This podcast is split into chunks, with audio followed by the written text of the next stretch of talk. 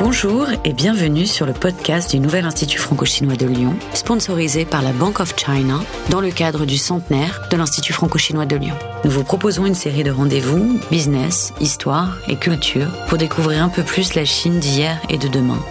Nous espérons que ces échanges vous permettront de nourrir votre curiosité et de faire avancer vos projets. Aujourd'hui, vous écoutez la série Histoire, animée par Alain Labatte.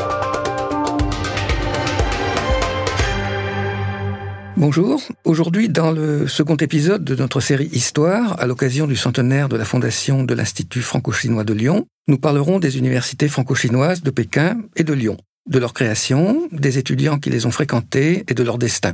À cette occasion, nous avons le plaisir de recevoir Madame Tuan Moumei. Madame Tuan Moumei, bonjour. Bonjour, Monsieur Alain Lapatte. Vous êtes historienne à l'Académie des sciences sociales de Chine, présidente d'honneur de la Société chinoise d'études sur l'histoire de France, et l'édition française de votre ouvrage L'université franco-chinoise dans l'histoire 1920-1950 vient de paraître aux éditions Fong à Paris. Pouvez-vous nous expliquer pourquoi a été créée l'Université franco-chinoise de Pékin? Le livre a présenté la naissance et le développement de l'Université franco-chinoise de Pékin et sa sœur école Institut franco-chinois de Lyon. On a décrit le destin de leurs élèves et la contribution, le rôle historique de ces deux universités dans l'échange culturel éducatif entre la Chine et la France. Qui était à l'origine de cette création? Les fondateurs principaux de ces deux universités étaient Tsai Yuanpei, Li Shizheng, etc. Ils étaient les partisans de Sun Yat-sen, les combattants de la Révolution 1911. Ils ont non seulement participé à la lutte de renverser la dynastie féodale, mais aussi après la fondation de la République de Chine, ils voulaient appliquer la conception de Sun Yat-sen de restaurer le pays en s'appuyant sur l'éducation. Ils avaient fait leurs études en Europe, Li Shizhen en France et Tsai Yuanpei en Allemagne, mais Tsai a passé aussi plusieurs années en France. Ils aimaient la France pour toute leur vie. Ils ont surtout admiré la culture française ainsi que son excellent système éducatif. Comme vous le savez, pour encourager et aider les jeunes Chinois de faire leurs études en France, Tsai et Li ont créé la Société de travail et études en France en 1915 et la Société franco-chinoise d'éducation à Paris en 1916 puis à Pékin en 1917 afin de promouvoir le mouvement travail-études en France. En 1919 à 1920, plus de 1700 jeunes Chinois, très différents de leur couche sociale, de leur âge et de leur qualité des études, ont suivi ce mouvement travail-études en France qui marquera l'histoire de la Chine. Mais cela ne suffit pas pour euh, Tsai Li. Ils avaient grande envie d'établir les nouvelles écoles à la mode française afin d'améliorer l'éducation chinoise et former des élites chinoises. Et donc euh, créer l'université franco-chinoise de Pékin et ensuite réaliser un rêve avec l'aide et le soutien des intellectuels français et des autorités locales de Lyon de fonder une université outre-mer, l'Institut franco-chinois de Lyon. C'était vraiment euh, leur euh, objectif idéal. Des Français, le docteur Bussière, André Dormont, ont marqué cette université. Qui était-il?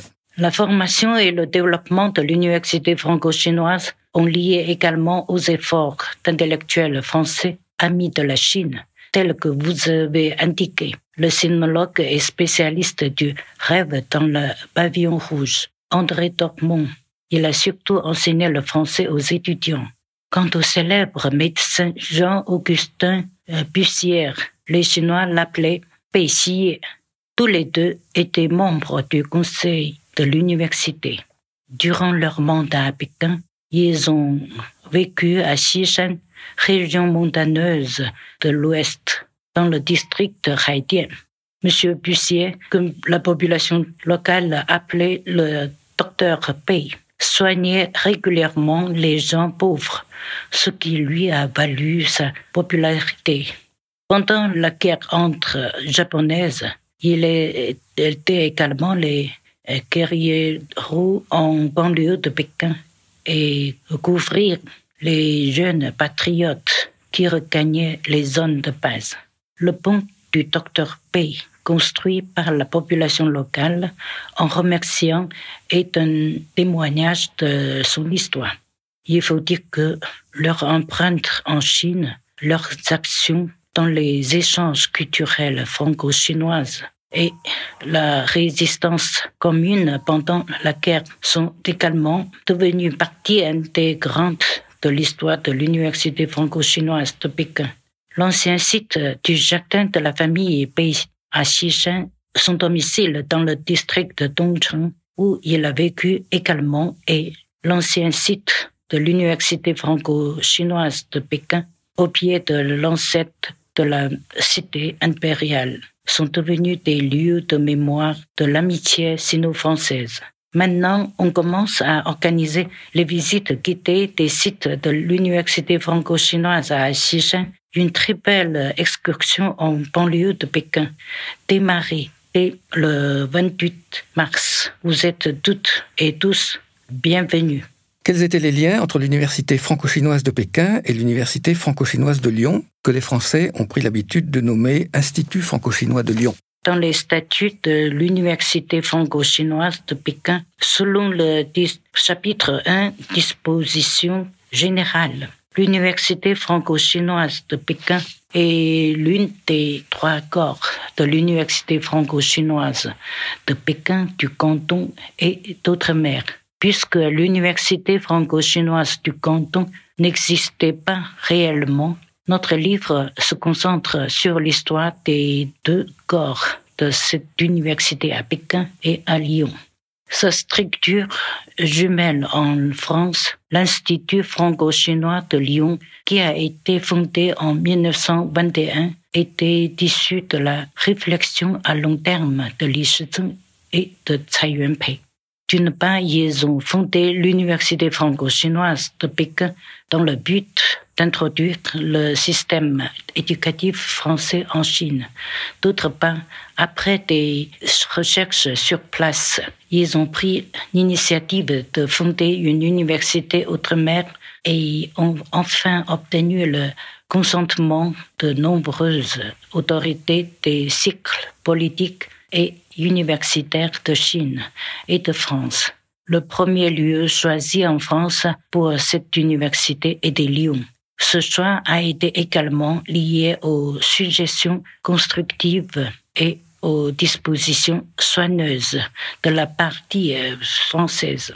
La direction euh, de chinoise a été bien accueillie à Lyon par le maire M.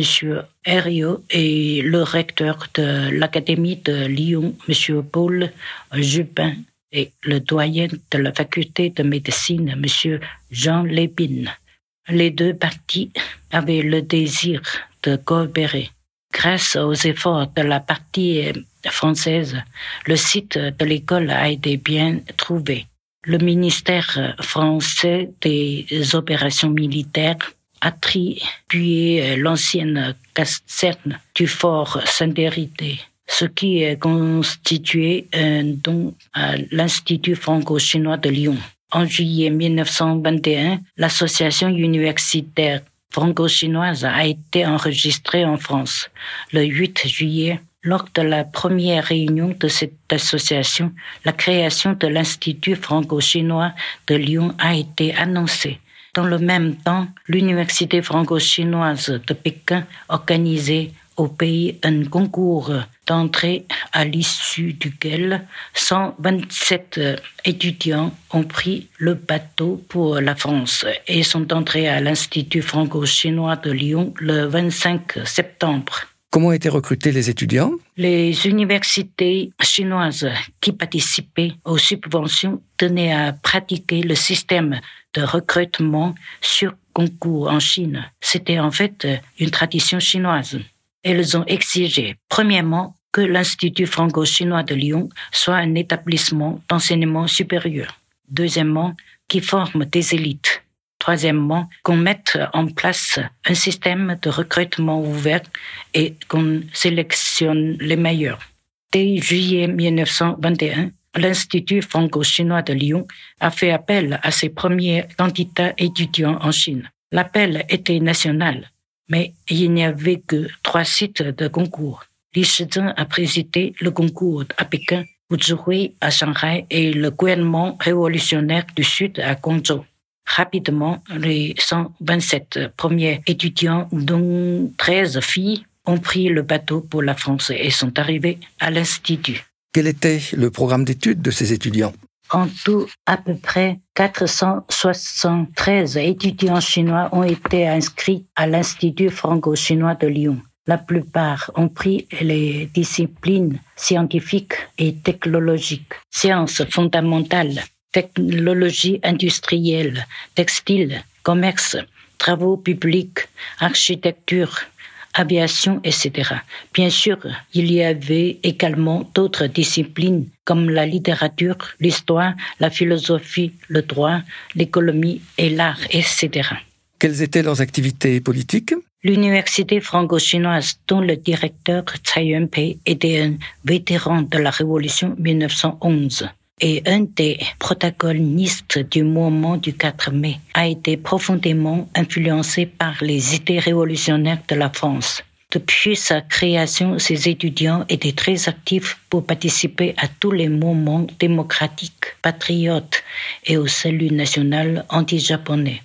Lors de nombreuses luttes politiques majeures à Pékin, les enseignants et les étudiants de l'université franco-chinoise étaient successifs. Par exemple, le 18 mars 1926 contre le seigneur de guerre Duan Qirui, dans le fameux mouvement Salut national anti-japonais du 9 décembre 1935, les étudiants de l'université franco-chinoise montraient aussi leur courage. Ils ont envoyé également des lettres à leurs camarades à Lyon pour décrire le mouvement du 9 décembre et l'évolution idéologique des camarades au pays. Ils ont demandé à leurs camarades outre-mer de s'organiser, de maintenir leurs études, de garder le contact avec la Chine, de communiquer avec euh, tous les partis politiques français qui favorisaient le mouvement d'étudiants en Chine. Surtout, il faut avoir une vue internationale. C'est le plus important et il faut l'utiliser. En réalité, les étudiants chinois à Lyon étaient très actifs dans le salut national anti-japonais de Chine. Qu'est devenue l'université franco-chinoise de Pékin durant la guerre sino-japonaise? Au nom du syndicat des étudiants chinois de Lyon, ils ont organisé des conférences et des expositions. Le matériel publicitaire qu'ils ont distribué à Lyon a été aussi envoyé dans les pays francophones comme la Belgique et la Suisse avec un bac important. Après l'incident du pont Marco Polo en 1937, comme l'armée japonaise occupait le nord de la Chine, l'université franco-chinoise à l'instar d'autres l'université de Pékin, a déménagé pour la plupart à Kunming, où les professeurs et les étudiants de l'université se sont engagés pour le salut national anti-japonais. Certains ont bravé le front de la guerre ou sont allés jusqu'aux bases anti-japonaises. Sous l'occupation des Japonais, l'université franco-chinoise s'est trouvée difficile bien qu'elle entretenait des relations avec la France, elle n'a gardé que son siège jusqu'à la fin de l'année 37. Les membres de l'université, dont le directeur euh, Li Lingyu était à la tête à l'époque, défendaient leur patriotisme.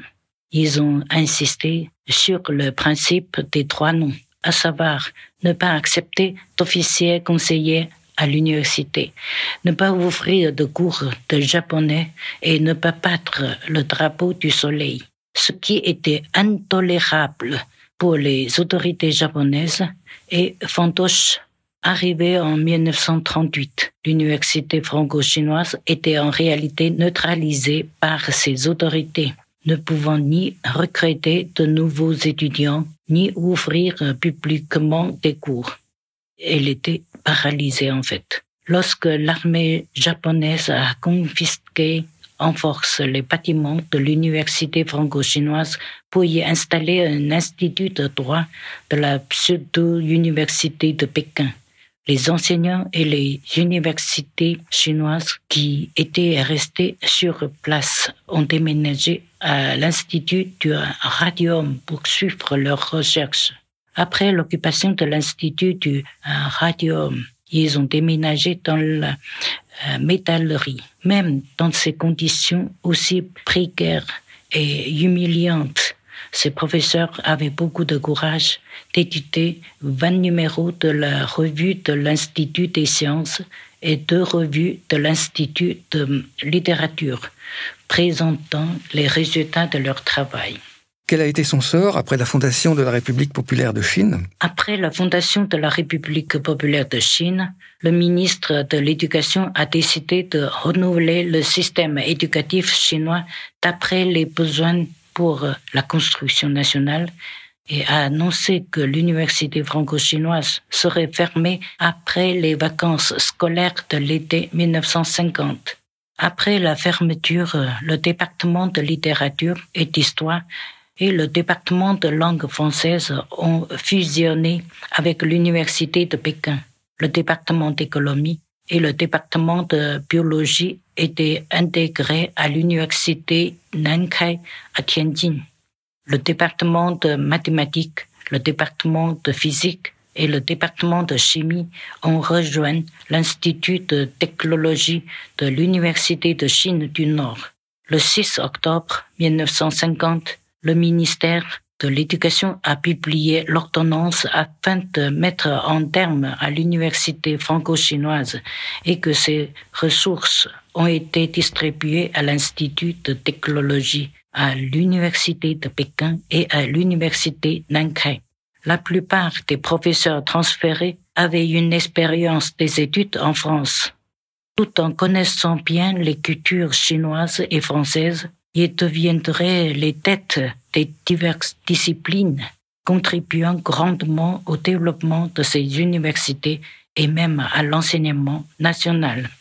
Qui sont parmi ces étudiants ceux qui ont marqué l'histoire de Chine? Pendant 30 ans, l'Université franco-chinoise de Pékin a formé au total 569 diplômés parmi lesquels on compte un grand nombre de talents dans les sciences naturelles, la médecine, les sciences sociales, la littérature et l'histoire. La plupart d'entre eux sont devenus des figures de pro de l'éducation et des leaders dans diverses disciplines de la Nouvelle Chine. Il y a également Chen Yi, maréchal renommé et ministre des Affaires étrangères de la Nouvelle Chine. Pour cette raison, on peut dire que l'Université franco-chinoise de Pékin occupe une place importante dans l'histoire de l'éducation chinoise.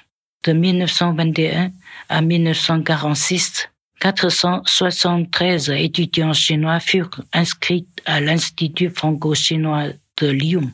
La plupart ont fait leurs études dans les disciplines scientifiques et technologiques. La majorité des étudiants ont obtenu un diplôme d'enseignant supérieur. Beaucoup d'entre eux sont retrouvés en Chine et devenus des piliers dans les domaines scientifiques, éducatifs, culturels et artistiques. Citons les personnalités célèbres scientifiques comme Zheng Dazhang, Zhu Xi, Wang Deyao, médecins comme Fan Bingzhe, Shi, Shi Yuzhu et Yao Bing, Yao Bicheng, biologiste Guo Wenming, psychologiste Zhu Xihou, diplomate Wang Zhenji, expert de la langue et de la littérature française comme Guo Lingge, Luo Dagang, Qi et Tai Wanshu, etc. Historiens comme Shen Lianzhi, artiste Chang Shuhong, Wang Lingyi, Lu Sibai et Li Zhihua le fameux traducteur du rêve du pavillon rouge. Il faut dire que même si l'Institut franco-chinois de Lyon n'a pas existé pendant longtemps, il avait formé une foule d'hommes d'élite dans divers domaines pour la Chine et a réalisé son objectif initial. Merci, Madame Toinou Mei. Vous allez bientôt participer au forum sur l'Université franco-chinoise de Pékin, organisé par l'ambassade de France en Chine dans quelques jours, ceci dans le cadre de son programme 1921-2021, 100 ans d'études en France. Mais quelle était cette France que découvraient les jeunes Chinois? C'est ce que nous aborderons dans le prochain épisode.